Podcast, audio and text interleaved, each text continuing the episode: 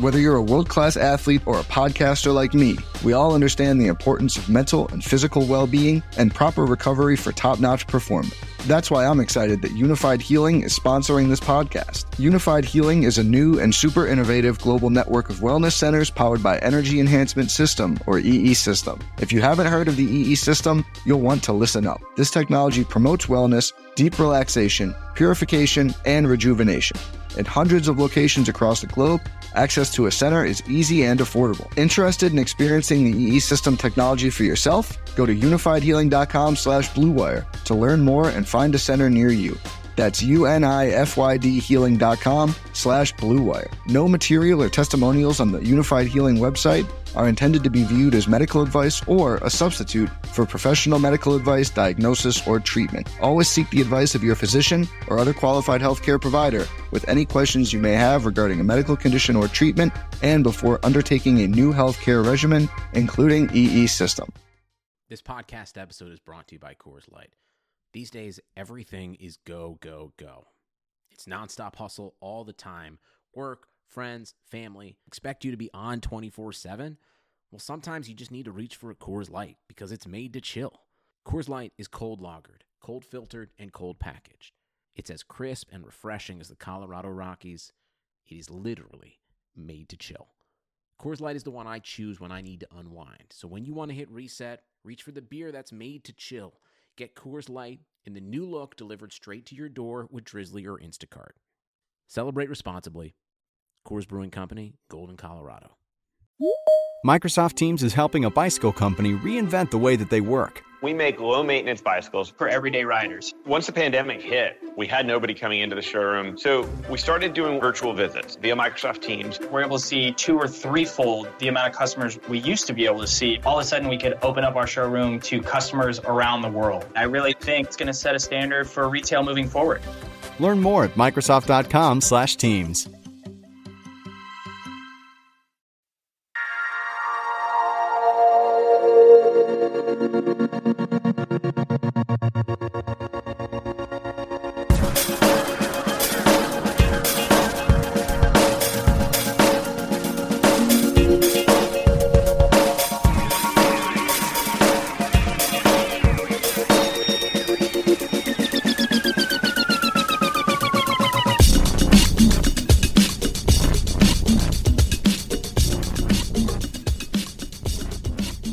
Welcome to the RotoWire Mixed Martial Arts Podcast, brought to you by ESPN Plus, the home of UFC 259. I'm Jake Latarski, joined today by Jon Litterine. If you're out there on Twitter, give Jon a follow at J O N L I T T E R I N E.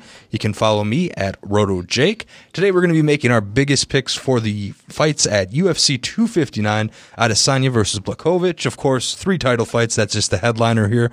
A couple things before we get started. Uh, man, I've been using our new sports betting section on RotoWire, and it is phenomenal. It, it definitely competes with some of the other sites out there. We got four legal sports books up on there.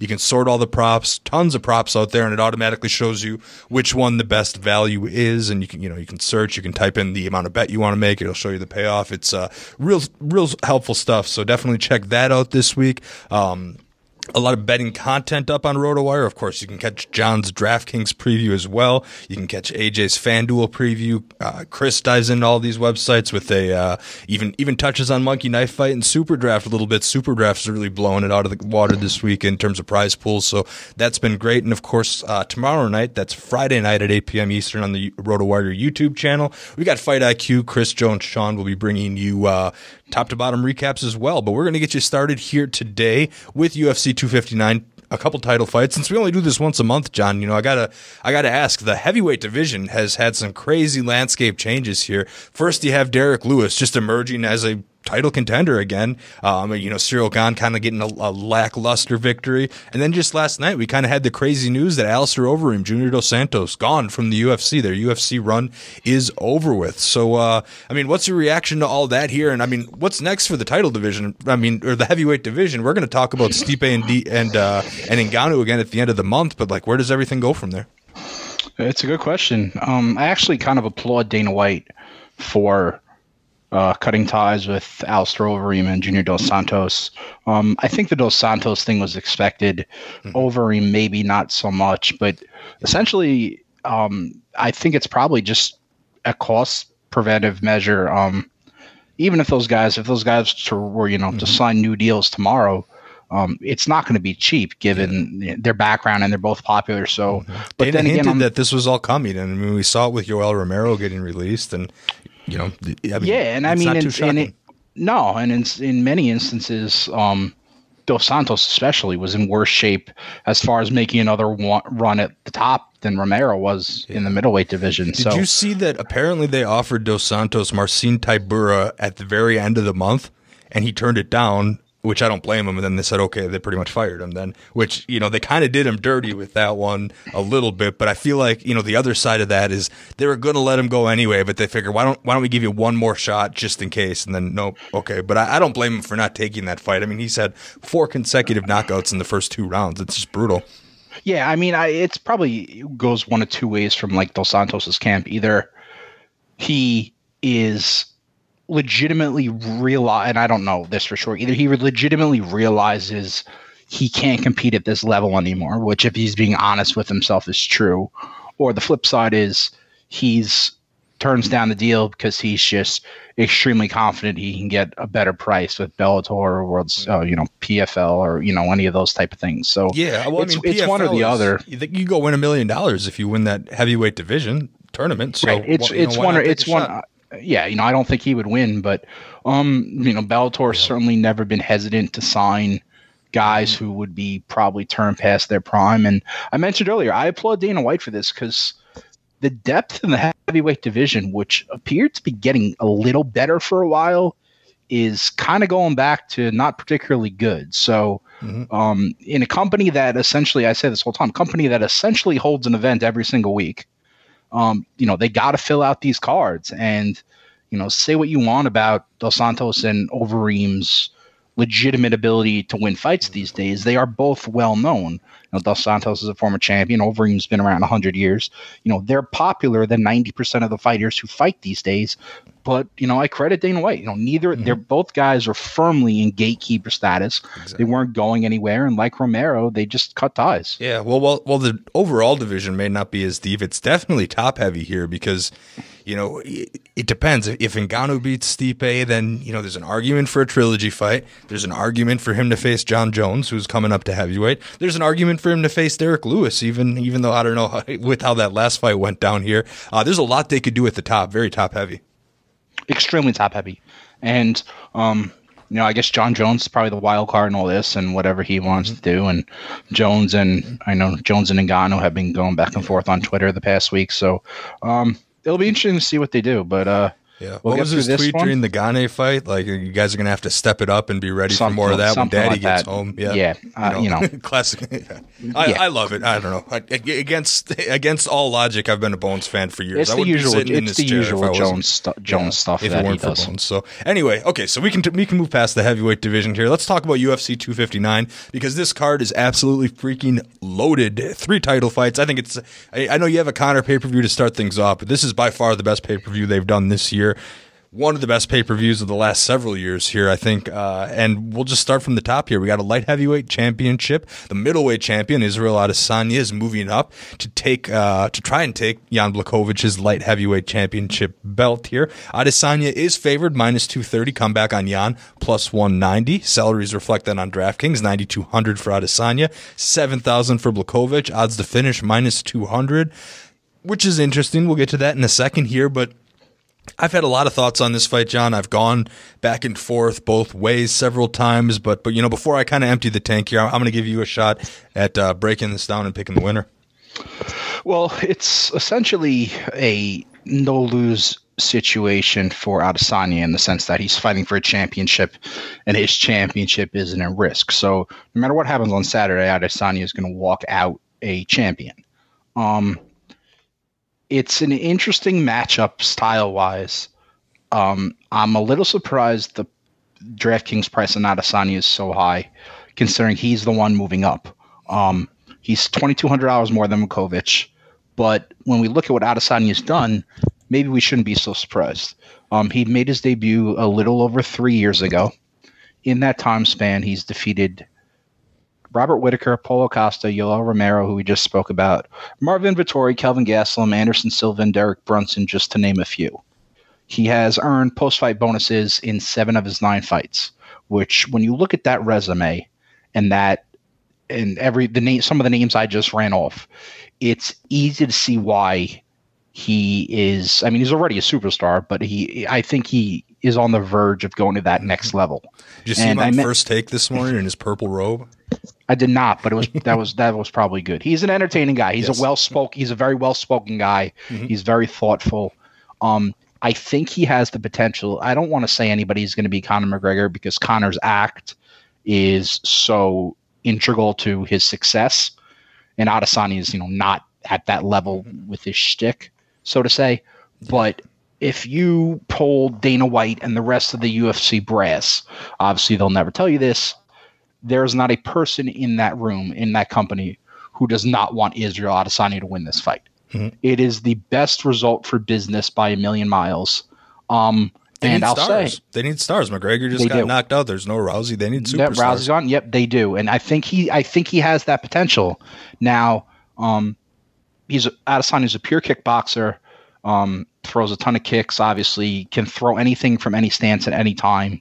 He's extremely creative, and I think he's legitimately getting better. Uh, you know, he's 20 and 0 as far as MMA fights, but he's still relatively young in his MMA career because he had 80 kickboxing fights before he transferred over. Um, he's definitely big enough to succeed at light heavyweight. I mean, Adesanya is 6'4", and he has an 80-inch reach. You know, he's perfect. He's plenty big enough. Are, are you and, buying the talking point that he says he's only going to come in around 195? I guess we'll see on weigh-in day. That could be a troll job. But is that of any concern at all?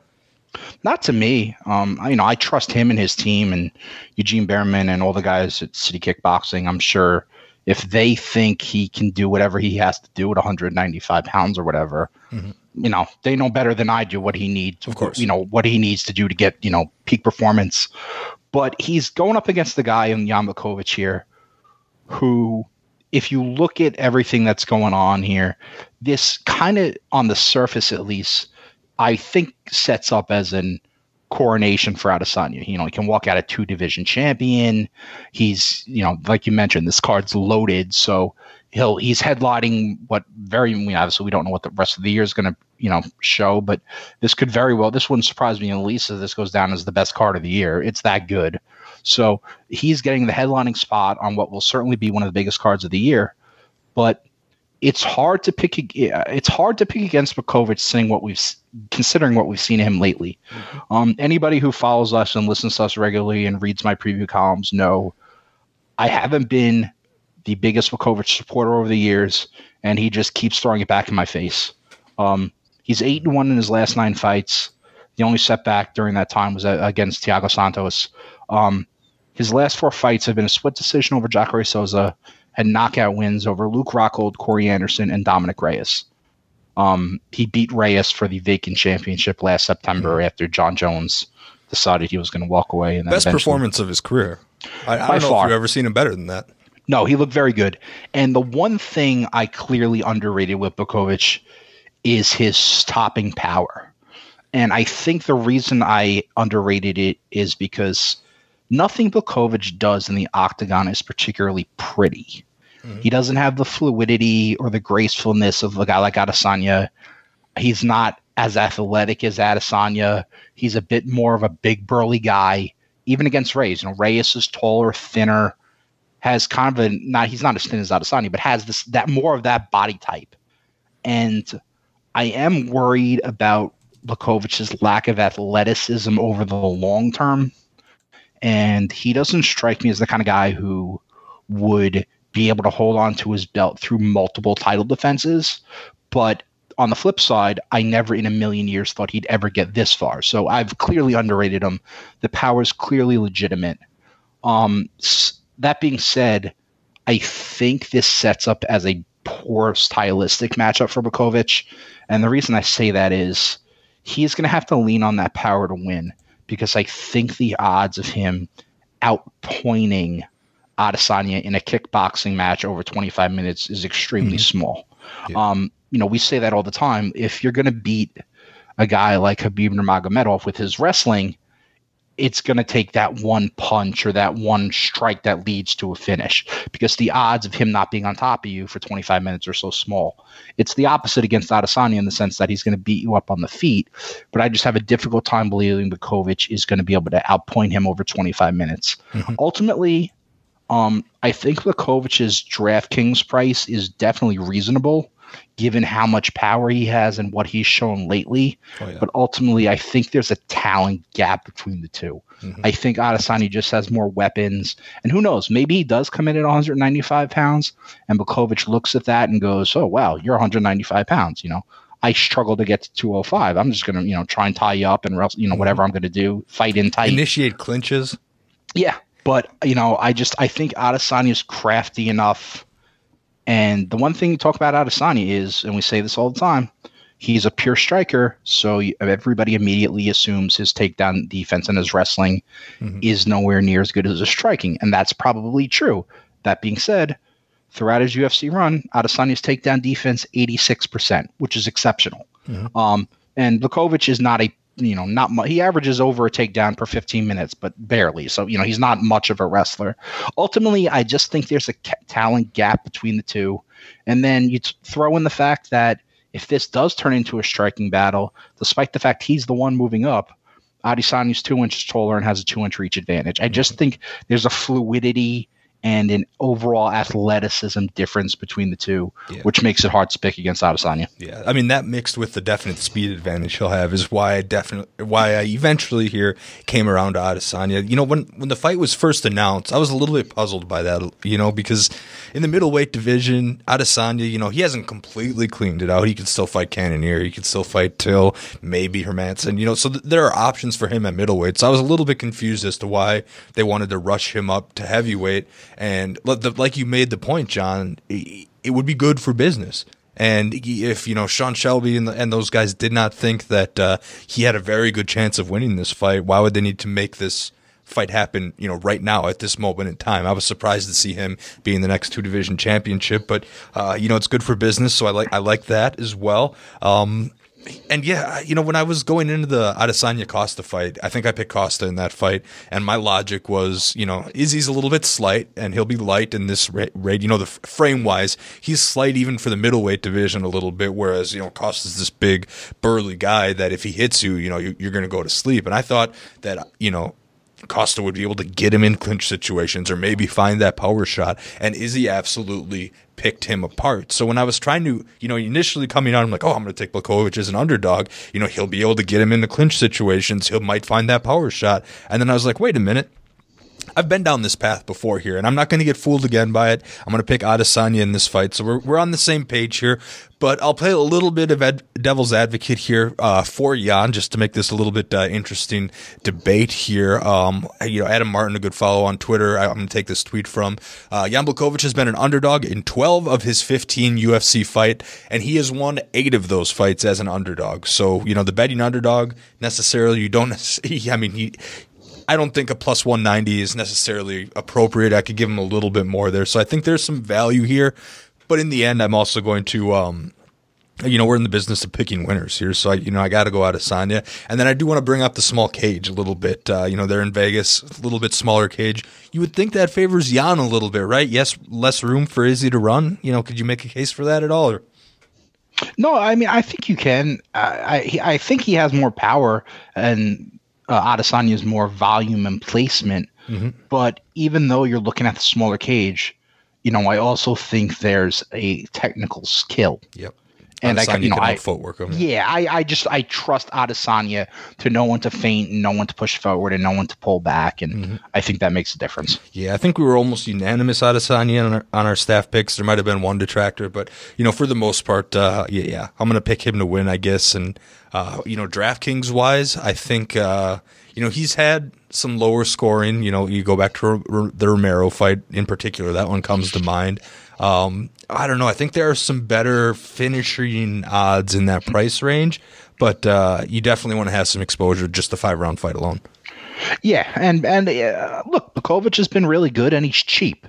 So uh, you know he he can certainly pay off relative to his overall price tag. But yeah. uh, you know, I, I don't think he's going to win. Yeah, if he cracks him, or even even subs him. You know, he hasn't necessarily subbed anyone since Krylov in 2018, but nine of his 27 professional victories, pretty much a third. He's got a third split by method, you know, sub, uh, and that would be a crazy prop. If any of that happens, he winds up in the optimal, and DraftKings is giving away, they got a $1 million GPP with a $200,000 top prize this week you know, you got to do some tricky things to kind of find your way into that optimal if you don't want to split it with 300 people. And that could be one way to do it here. So I would, I could see, you know, greater than 10% ownership in that contest for Blachowicz, but uh, uh, yeah, neither here nor there. You know, there's value, but then again, I think there's a winner here, and I think that winner is going to be out of Adesanya.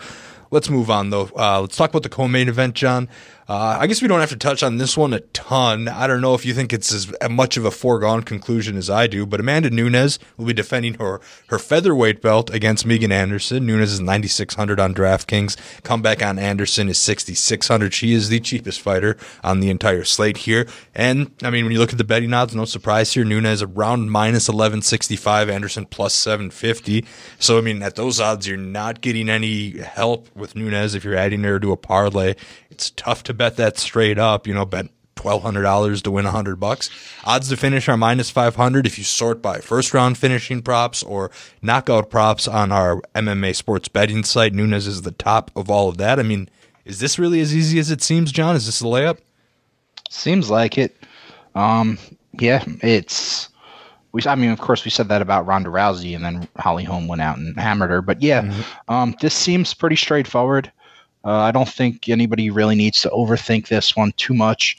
Um, we say on here all the time if someone is minus 1165 for a title defense, the fight probably shouldn't be happening. Um, you'd hope there's a better option.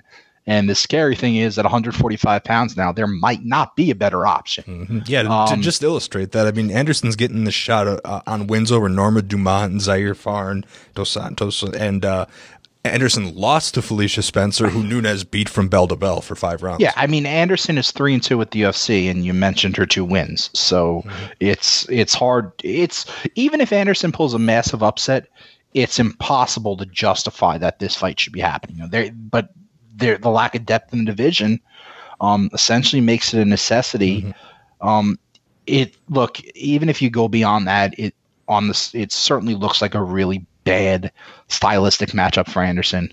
Um, she is a kickboxer, and um, we all know no one, no female on the planet today hits anywhere near as hard as Amanda Nunes. So um, she's a much better fighter, and stylistically, it seems to favor her.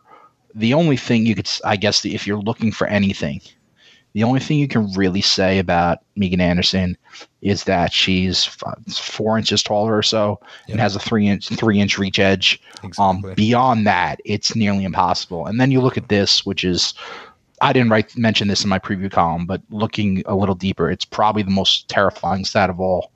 Amanda Nunes, I'm sorry, Megan Anderson is a pure striker. Mm-hmm. And she lands 1.82 significant strikes per minute. She absorbs 2.94. So someone who relies on her t- tall frame, long frame, mm-hmm. and her striking to be successful gets hit more than one strike. Gets hit more than she, you know, lands, which is terrifying. By comparison, Nunes lands 4.44 per 15 minutes and gets hit at 2.47. Mm-hmm. Yeah. Megan Anderson's striking defense is 38%, which is abysmal. Yeah. So if you go beyond the just on the surface and you dig deeper in the numbers, it's really mm-hmm. it's hard to find. You know, you could make the argument back when Holly Holm beat Ronda Rousey that Ronda Rousey was a submission specialist who did all her damage on the mat, and Holly Holm had a background in kickboxing. So yep. at least you could say there was some an area where Holm was considerably, or at least considerably more decorated. Mm-hmm. Uh, there's nothing like that here. Yeah, the two points I wanted to make on this one is one I mean, the size that you mentioned, it's it's going to be glaring when you look at these two women. Uh, but don't let that fool you too much. Anderson is she's a true featherweight, a true women's featherweight in the heart of, of, hearts. Like that is her weight class. She has to cut down to get to that weight class. Cut down a lot. She works with a nutritionist. It's amazing that someone with her frame can get there. Um, but she's a real featherweight. Amanda Nunes is a bantamweight that sometimes goes up and fights for featherweight at fun because the UFC made a division for Cyborg and then Cyborg left. So, um, you know, you got bantamweight versus featherweight here, but that hasn't necessarily mattered uh, so far. Nunes, you know, despite Anderson's strength being striking, Nunes has a power advantage by a mile. And I think the other thing here, which leads me into point two, um, Nunes can lean on a wrestling and grappling approach if she has to. She showed against Ger- Germaine de Randamie that she can do that for five rounds. The cardio is there. There used to be some cardio concerns, and with her sinuses, maybe that you know in, in the championship rounds, if she's fighting a grueling fight, that might be tough. But I think she's erased all of those doubts lately, and she could execute a game plan similar to Durand to me. I mean, I go back to Megan Anderson and Holly Holm, you know, five fights ago, Anderson, Holly Holm, you, like you mentioned in the Rousey thing, she's a striker. She's a kickboxer, right? But Holly Holm, Jackson Wink, uh, those guys deserve all the credit. I mean, obviously Holly too, but she made a game plan where she would just pick up and take down Megan Anderson over and over and over again. And Anderson, you know, probably wasn't expecting that necessarily. She might be expecting that more against Nunes. But if Holly Holm can do that at will, Amanda Nunes should be able to just get what she wants in that area whenever she wants. So uh, for that reason, I mean, it's Nunes through and through. The question then becomes 9600 on DraftKings. I mean, how heavy are you going to be in on there? It's just, it's as close to a lock as you're going to see in MMA, but 9600, you're counting on a finish here. You are, and I, you know, I, I just, I hate the idea of putting that, putting all your eggs in one basket like that. But mm-hmm you know, then on the flip side, if you're trying to win that, win that, you know, that big prize, that 200k, you know, you could easily look at it and go, wow, you know, forget it. I'm not paying that. If she loses or mm-hmm. she doesn't come through quick, my whole thing's shot. But yeah. there are some fighters on the undercard because this is a 15 fight card. You know, knock on wood if you can hear me loud. It's a 15 fight card, and there are fighters in the 8900 to 9200 range that have just as good of odds as first round finish, at least according to the sports books.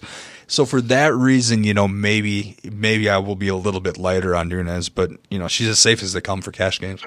Yeah, she definitely is. But yeah, this is a this is a pretty deep card, and there's a lot of under. You know, we talk about some cards where it doesn't seem like there's any underdogs you like. There mm-hmm. there are quite a few on here that you can certainly make a case for. So, yeah, exactly. um, you know, it's it's obviously a big price tags, but you if you're going to be the type, you almost have to get a piece of her in some some you know one form or another because it could easily be another you know first couple minute route and then mm-hmm. you know you really have no chance. The gone in 60 second bonus? I mean anderson's yeah. only path is to rush her and land a lucky shot right? And everybody that's done that to nunes whether cyborg or you know you look down the list anybody that's you know had a rusher like that it's not ended well for. So you know maybe there's a gone in 60 second bonus here to consider. And then you know I guess I got to mention that Anderson 6600. You punt one of your six roster spots. That's never going to win you a GPP. But if you're trying to win a double up or something, you punt with Anderson and throw five favorites in there.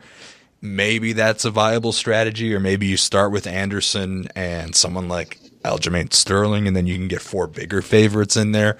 Um, you know, I guess that's a viable strategy. So, you know, I'm not saying 0% exposure if you're mass entering here to Anderson, but I just don't see a way she gets it done. No, doesn't present it just mm-hmm. even at such a cheap price tag. exactly doesn't particularly interest me. All right, well let's move on. Third title fight, man. Love this card. Uh, Petr Yan is the bantamweight champion going up against Aljamain Sterling. Yan 8400, Sterling 7800. But the betting odds here have moved since the opener, uh, and a noteworthy amount. You know, in my opinion, right now uh, it's looking like pretty close to a pick 'em. I'm going to check that. I got that up here one more time. Uh, it's pretty much a straight pick 'em on every sports book I'm seeing: FanDuel Sportsbook, DraftKings Sportsbook, William H. Can only technically talk about the legal ones here. So um, all, all, those guys, it's a pick 'em. It's a straight pick 'em here. So there's definitely some line value on Aljamain Sterling. I actually think for that reason, Sterling will be one of the highest owned fighters on the entire card or highest rostered. Um, do you do you, I mean do you see uh, are, are, you believing that you, getting somebody that's highly rostered like that you know maybe limits the ceiling a little bit but do you in the end think Sterling can pull this off yeah, I'm going to pick him outright and uh, not overly confident about it. Uh, essentially, a pick him for me too. You pick this thing 10 times, you probably take both guys five times. Mm-hmm. Um, this fight was supposed to happen in, in December. Um, it had to be pushed back. Um, Petr Yan is making his first title defense. He defeated Jose Aldo for the title in July. Um, you know, there was a lot of talk that Aldo probably shouldn't have been the guy to get that shot. That was the plan originally and then I believe Henry Cejudo vacated the belt, and that's what they ended up going with anyway. A lot of people um, are saying that Yan needs this win to be considered like the real, real champ, actual champ. Yeah, it certainly is a much, much stiffer test than Jose Aldo would have been. Um, Yan's been flawless in the UFC, seven and zero. You know, he knocked out Uriah Faber, took decisions from Jim Rivera and John Dodson. Um, he's very, very good. A guy who does virtually all of his best work on the feet. We just talked about Megan Anderson landing what one something strikes per 15 minutes, 1.82. Um, Petr Yan averages 6.32 strikes landed per minute, which is ridiculous and probably unsustainable over the long term. But I mean, if you remember watching him maul Jose Aldo in the later rounds there, I mean, that fight could have been stopped for almost an entire round at some point, and he was just padding that stat over and over again with those strikes. Absolutely. I mean, Aljamain Sterling lands 4.82 per minute, so mm-hmm. a strike and a half less, and even that's a good number. That's considered elite. I mean, I would yes, call that elite. Yeah, that's terrific too. Um, Yan can also wrestle when he has to, 1.4 takedowns per 15 minutes, and – like you just mentioned in the Aldo fight, Yan was fairly mediocre for the first portion of that fight. He was winning, but he wasn't dominating Jose Aldo. And he got considerably better as the fight progressed, which is a good sign.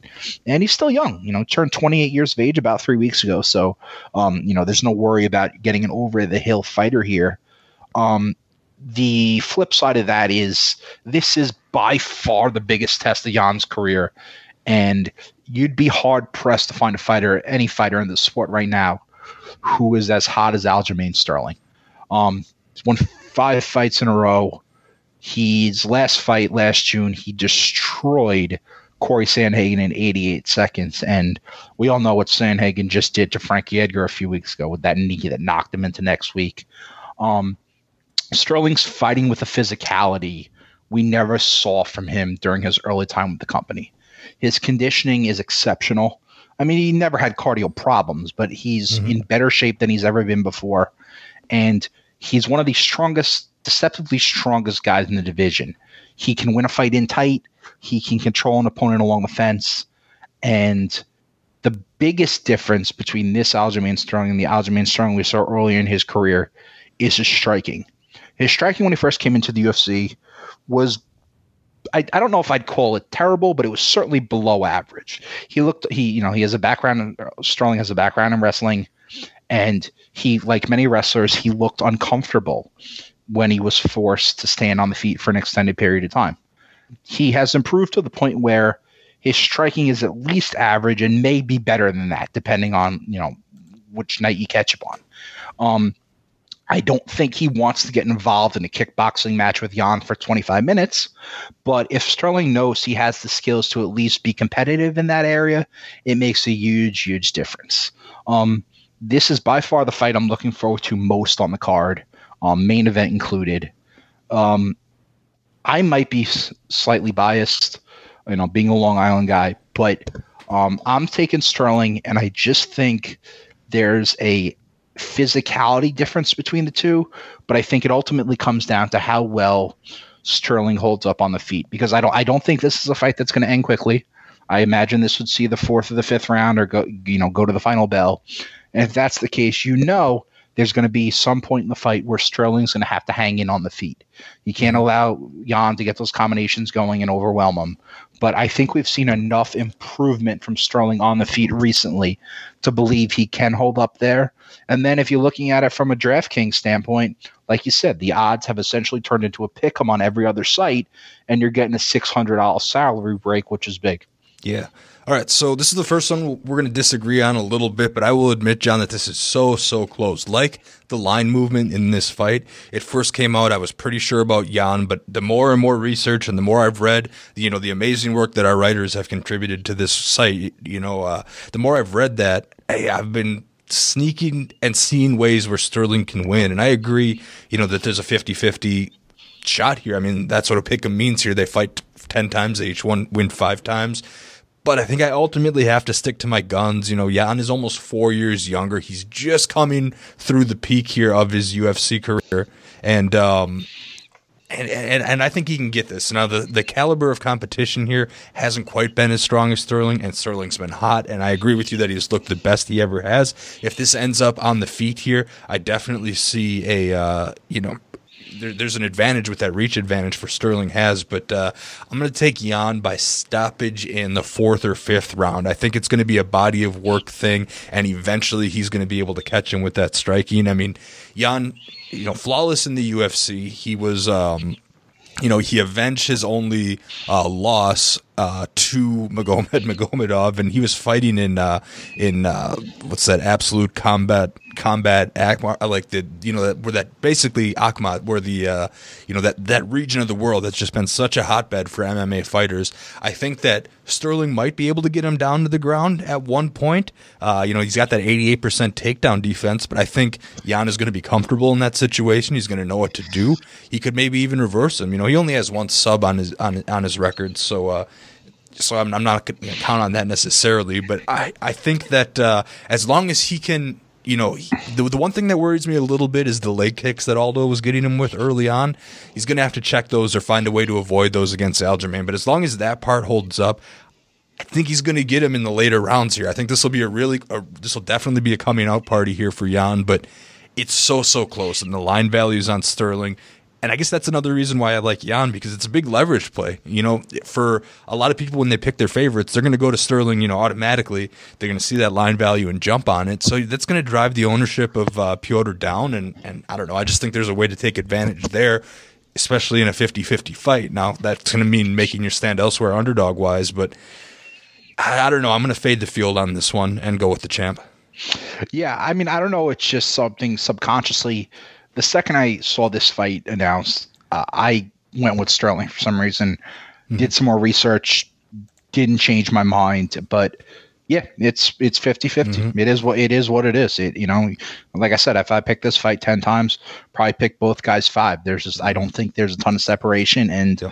um I would be pretty surprised if somebody ended it quickly.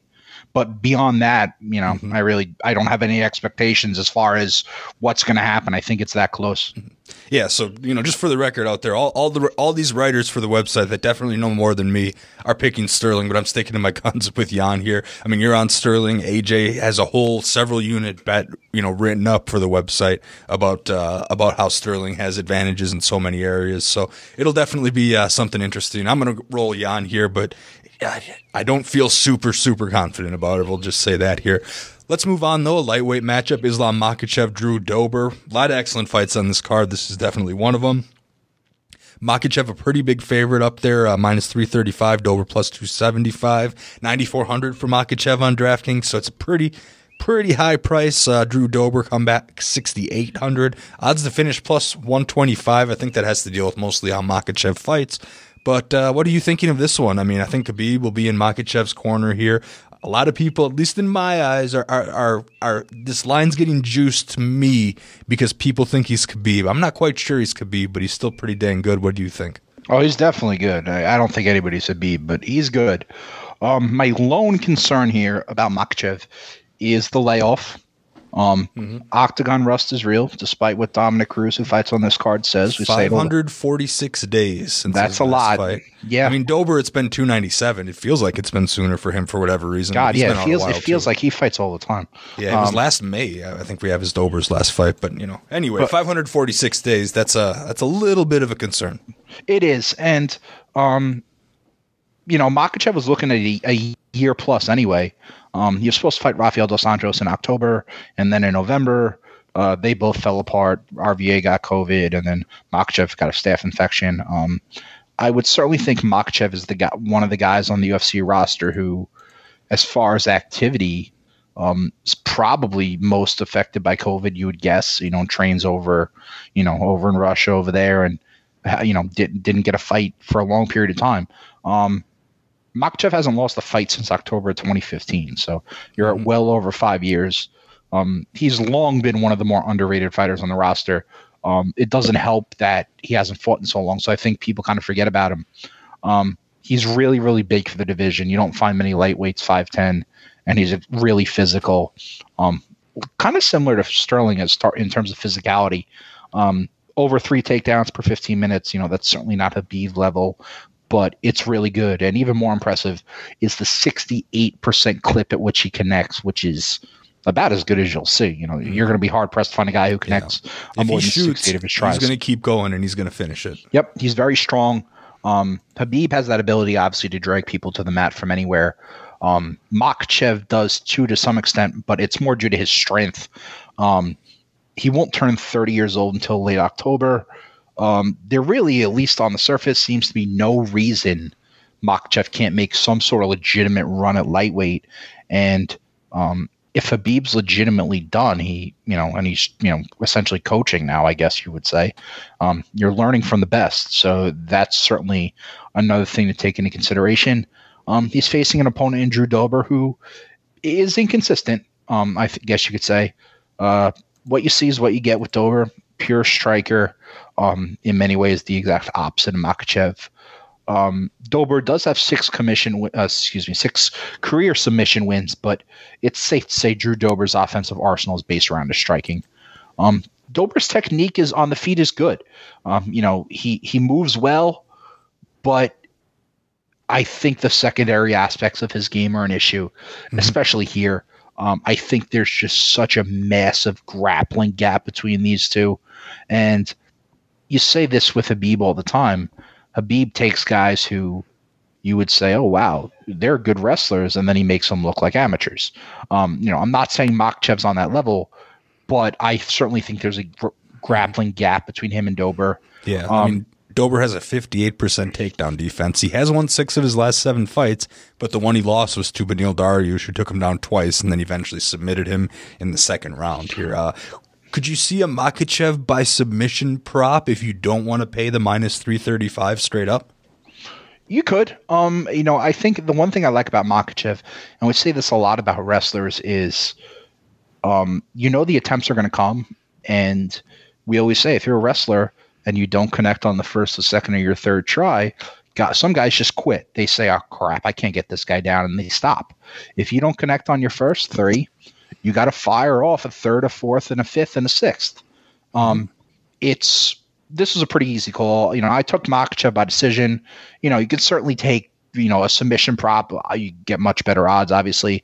Um, the only concern really for me is the layoff from Makhachev. You know, it's been a long time, but you know, you certainly think if you know Khabib in his corner and all that, he's prepared and ready to go. Um, you'd like to see him fight more often. Obviously, a lot everything that happened in the past, you know, year and a half or year plus or whatever is beyond his and anyone else's control. But you know, if he can fight, you know, we're in we're in a you know early March now. If he can get a you know, fight now and we could see him, you know, at least maybe once, even twice more before the end of 21, 2021. Yeah. I see no reason he can't make a run. He is that talented. Yeah, he could definitely be a factor. I think uh, Chris mentions in his mash, mashup column here that Makhachev, probably out of all fighters on the roster, he's one that benefits the most from the DraftKings scoring changes. I mean, awarding control time in a fight like this, I think that could be a big because uh, you know under the old scoring system, I'd have laughed at 9400. I'd have said absolutely not. You know, I'll fade him. He's going to win. I'm going to pick him. I'm going to pick him pretty comfortably in this situation. Even with the scoring changes, I don't know if I'm going to be heavy on him in DraftKings. For example, like I don't know. I'm, let's say I might make five lineups and. Uh, I might have one Dober share in that lineup because Dober has three consecutive stoppages and two bonuses, you know, all within the first two rounds in his last couple fights. He's a finisher. He's been a little, I mean, almost a year, but uh, you know, you could definitely say he's been more active. Uh, you know, there's a case to be made for Dober, but but you're right. The things that he struggles with are the things that Makhachev excels with, and Makhachev just has so many more ways uh, to victory here. Don't forget about that submission sub. I, th- I might be cold that put that in his bets, but that might be a way to avoid paying the minus three thirty five for Makhachev because that's a that's a pretty hefty price tag for somebody that hasn't you know fought in that long of time. So um, that's what I think about that. Here, any final thoughts on that one? No, that sounds about right. Um, All right. Yeah. Well, we, Oh, I guess we'll go ahead. We'll go do a light heavyweight fight here. Thiago Santos, Alexander Rakic. Rakic is the betting favorite at minus 155. Come back on Santos plus 135. Rakic 8,600 on DraftKings. Santos 7,600 on DraftKings. Uh, the odds to finish are minus 195. This should be uh, hopefully a banger here to open up the pay per view card here. Uh, what are your thoughts on this one, John? This is going to be a good one. Really looking forward to this one. Um, it, I was a little surprised at the odds as far as, but actually a little bit on um, the Vegas odds. I guess look about right. The DraftKings salaries surprised me a tad. Um, Thiago Santos is 7,600, Rakic 8,600, as you mentioned. Back in July 2019, everybody remembers Thiago Santos' performance against Jon Jones. He took Jones to a split decision. I'd have to watch it again to tell you who I actually thought won, but it was close. And in that fight, Santos tore his ACL, MCL, and PCL, in addition to the ever popular other injuries. The fact he fought that well and nearly took Jones's belt despite having one knee that was in 8 million pieces is mm-hmm. stunning. I think both his knees had some ligament damage after it's, that one. You know, it was how he one, could stand was. I have no idea. It was one of the craziest things I've ever seen. I don't. Th- I didn't think it got his performance got talked about enough at the time. Um, I don't think it's been talked about enough since. And the issue is not that. The issue was when Thiago Santos returned this past November and was submitted by Glover to Teixeira. Now, Glover has performed considerably better lately than anyone could have guessed. He's on a resurgence, and actually, Dana White just said at the press conference they completed a few minutes ago, he's going to weigh in as the alternate for the Adesanya Blachowicz fight. So if, if someone falls apart and you know can't go, that's where we're headed. It's not um, a bad consolation prize. No, Glover's been really good, but in relation to Santos, the question is was the poor effort, and he didn't look good prior to the stoppage. He looked out of sorts from the beginning.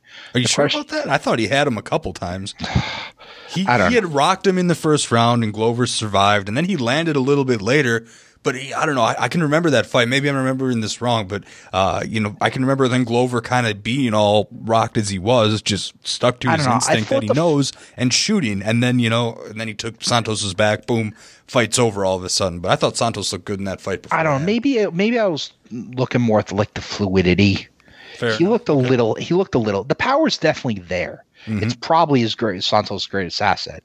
Um, but the question is whether this the result in the Teixeira fight was because Santos Santos is not a young guy.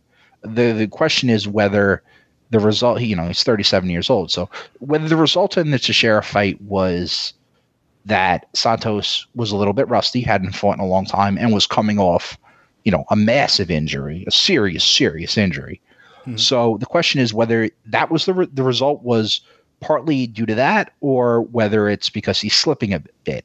Now, the problem here is he's facing a guy who has been exceptional since joining the company. Um, Rakic doesn't get talked about much, but his most recent fight last August, he went out and hammered Anthony Smith. Now, Anthony Smith is fading, but he's still one of the toughest guys in the sport. Um, five and one in the UFC. Rakic's only loss was split decision against Volkan Ozdemir. Um, the issue with Rakic, like many young fi- or many fighters we haven't seen a ton of, is how he faces how he fares against better competition. You know, similar to Petr Yan in that extent, this should be the biggest test of his career by a healthy margin. Um, he's good, and the power is totally legitimate. And Rakic is two inches taller and has a two inch reach edge in what is expected to be a brawl. I'm actually surprised the odds to finish are only one minus 195. I they'd, they'd be higher than that. Um, I don't think this thing's going to see the final bell, but um, the winner here is the guy who's going to be able to push forward consistently, um, take the center of the octagon, force his opposition back. And the crazy thing is, for two guys who do virtually all their damage on the feet, neither get hit. Santos eats 2.32 strikes a minute.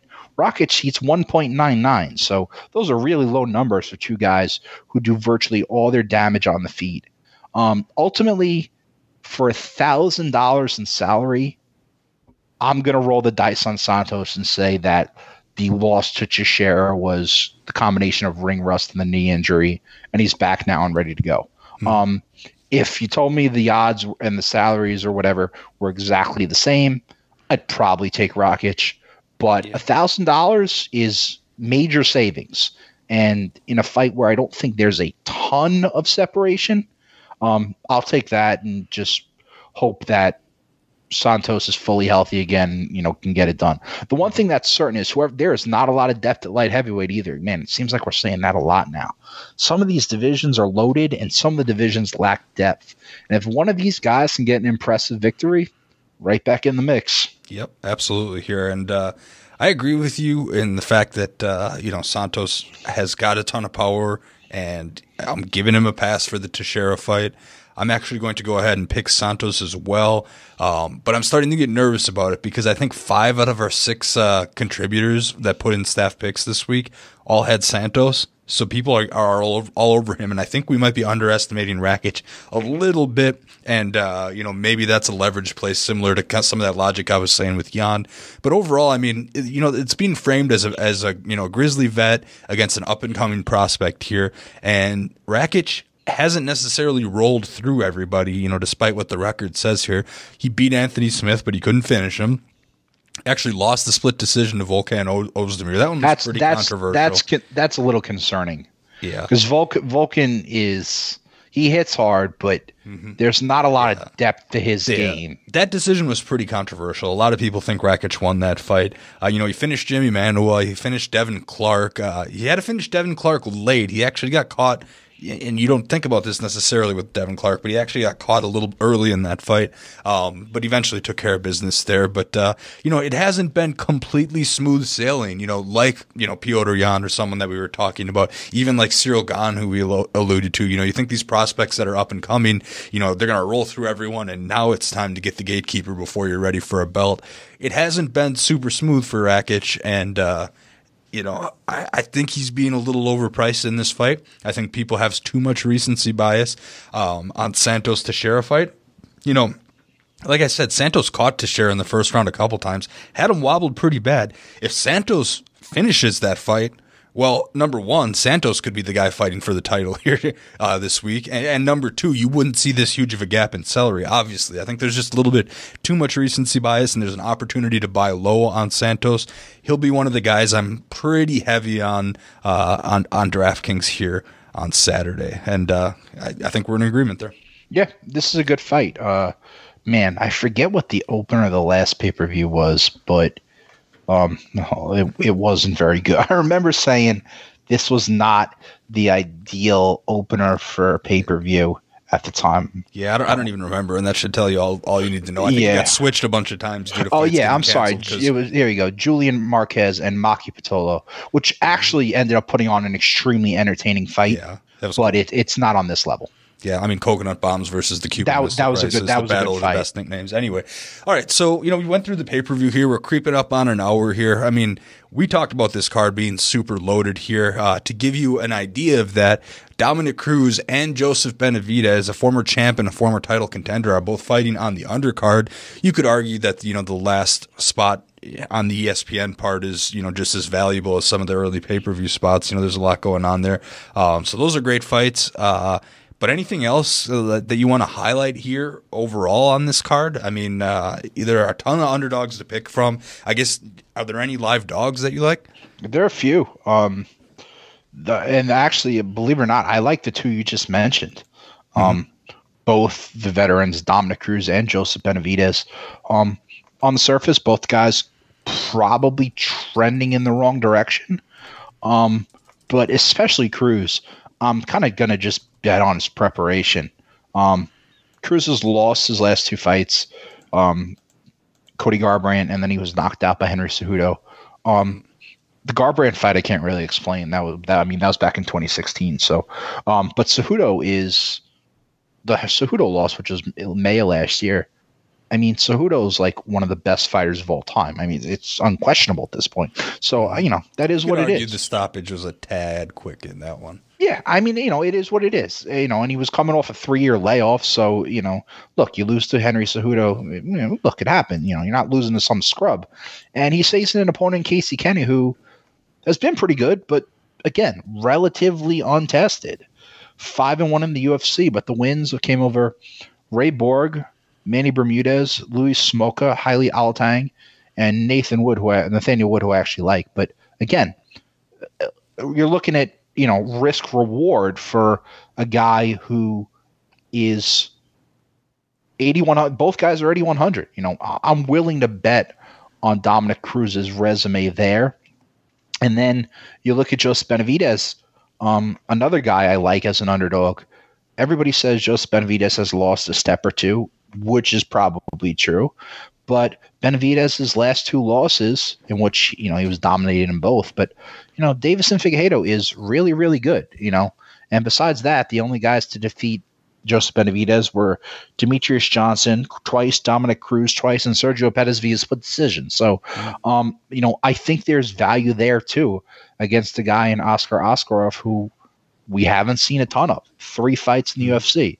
So, you know, you're looking for value, and there are several underdogs on this card who I think really have a chance to pay off. It's 15 fights. So if you're making multiple lineups, there's certainly potential because there are a lot of guys or women you can use. Mm-hmm. I can see where you're coming from with Cruz, some of the best, you know, technique in history. We'll see if he can still has that up. I'm not so much with you on Benavidez. I think he's been, I mean, maybe it was just Figueiredo, but he's been a little chinny lately. And uh, I don't know. Askarov that's, is that's the an, that's the concern there. Yeah, Askarov's an up and comer that you know kind of comes from that hotbed over in Russia that uh, I think will be a contender in this division eventually here. So that's what I worry about. I want to throw another flyweight fight out there because I think it'll be overlooked a little little bit. Tim Elliott and Jordan Espinosa, and there's line value for sure on Espinosa here, who is uh, minus 125 or minus 135 betting favorite, but he's only 8,000 on DraftKings, whereas Elliott is 8,200.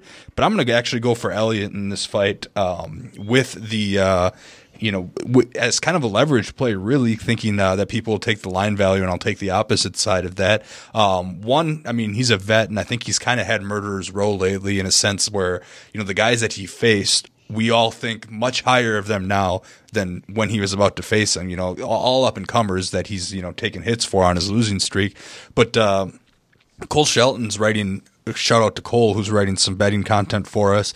He mentioned, you know, he interviews a lot of these fighters, and he mentioned that when Elliott was training in Vegas and Espinosa was training with James Krause, uh, you know, Krause and Elliott were friends, and Krause told Espinosa he didn't like the matchup for him and told him not to take it. And now years later, Elliott's overtraining with Krause and the fight's suddenly been made. So I don't know. I like this little X Factor narrative story here, a different angle to come from. I I, I, I found that very interesting when I was reading that uh, in the in Cole's betting pick article that's up on the site right now. So um, I don't know. You might think Elliott's washed, but that was a very interesting angle for me to see, and I might get a little bit of Elliott for that reason.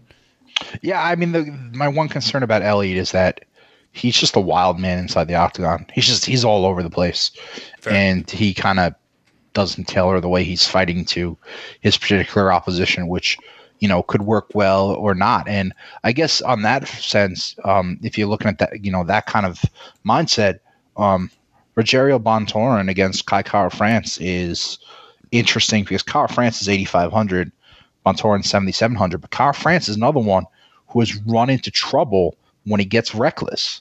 It's just full speed ahead all the time. And he's had problems with guys who have been able to counter him and kind of pick him apart and use his aggressiveness against them. But it's a very deep card with a lot of possibilities.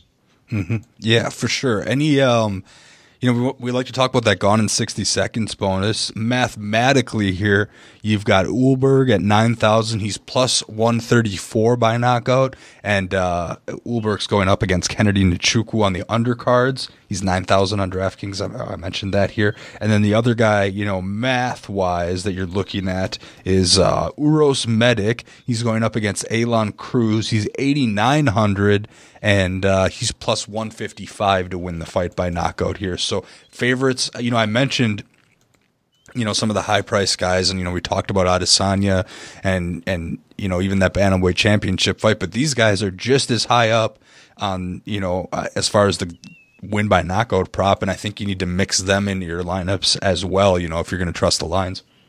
Yeah, I mean, I get two of the guys who interest me the most as far as the, you know the gone in 60 seconds knockout are Santos and Rakic, but I'd have a hard time picking which one. If you're mm-hmm. looking at just power and a guy who can go in and blast his opponent, both those guys are right at the top of the list. But they're facing guys, you know, an opponent who's kind of a mirror image of each other, and that kind of makes it difficult to pick one over the other. Mm-hmm. Yeah, definitely. When, so. when, you're doing that, you're kind of looking for a case with an inferior opponent in most cases, mm-hmm. and that's not. I guess you'd have to put Nunes in there too. I guess there's yeah. a chance she could just yeah. go in and blast I mean, Anderson I, I, set, next week. I set that kind of aside. I, you know, when I when you sort all the odds, whether you sort one of my favorite features. I don't know if I talk about this enough, but on, on the new sports betting page, you can sort by the probability of a first round stoppage, and you can sort the whole list of fighters, and it'll give you who is the most. And I've, you know, our tech guys that made that page were, were cashing in GPPs by just going with those fighters. So Nunes tops that list, of course, but Ulberg and Medic are on there as well. And those are guys that, you know, 9,000, 8,900. I almost like them better than Makhachev because I think their ceiling, their scoring ceiling is up is, is higher because of the likelihood of that first round stoppage, and you know you're saving four or five hundred bucks there. So uh, I guess that's the strategy that I'm going that, that I'm trying to highlight.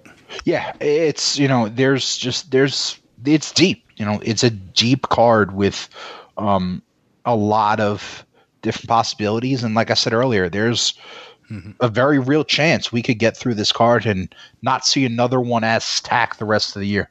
Yeah, absolutely. 15 fights. Let's knock on wood. Let's hope the cornermen all stay out of uh, COVID positive tests. Let's hope everyone can make weight and get moving. I mean, it's been some dramatic weigh-ins in Vegas these last couple Fridays, so definitely something to watch out for. But we're going to end on that note. Thanks again, of course, for listening to the RotoWire Mixed Martial Arts podcast brought to you by ESPN Plus, the exclusive home of UFC 259. Again, follow Jon on Twitter at J O N L I T T E R I N E. You can follow me on Twitter at RotoJake. We're going to be back with you guys later this month. We got a twofer in March, UFC 260 Stipe versus Ngannou. That's going to be a banger of a fight. Can't wait to talk with you then. Till then, uh, good luck, everybody, with those lineups and bets. And uh, thanks for listening. It's happening daily. We're being conned by the institutions we used to trust. The mainstream media is distracting us with meaningless headlines instead of focusing on the harsh realities facing American families. Time is short before something big happens, and that's why so many folks are preparing. They're becoming self reliant by investing in emergency food storage from My Patriot Supply. Go to mypatriotsupply.com and secure four week emergency food kits for each member of your family. Each kit contains tasty breakfasts, lunches, and dinners, averaging over 2,000 calories per day. Save $50 on each four week food kit you purchase. Plus, get free shipping on Ready Hour four week emergency food kits. You're not ready if it's not Ready Hour Foods. At My Patriot Supply, you can also get solar power generators, water filtration units, heirloom seeds, and survival gear. Order by 3 p.m., and your unmarked boxes ship the same day. Shop MyPatriotSupply.com today. MyPatriotSupply.com.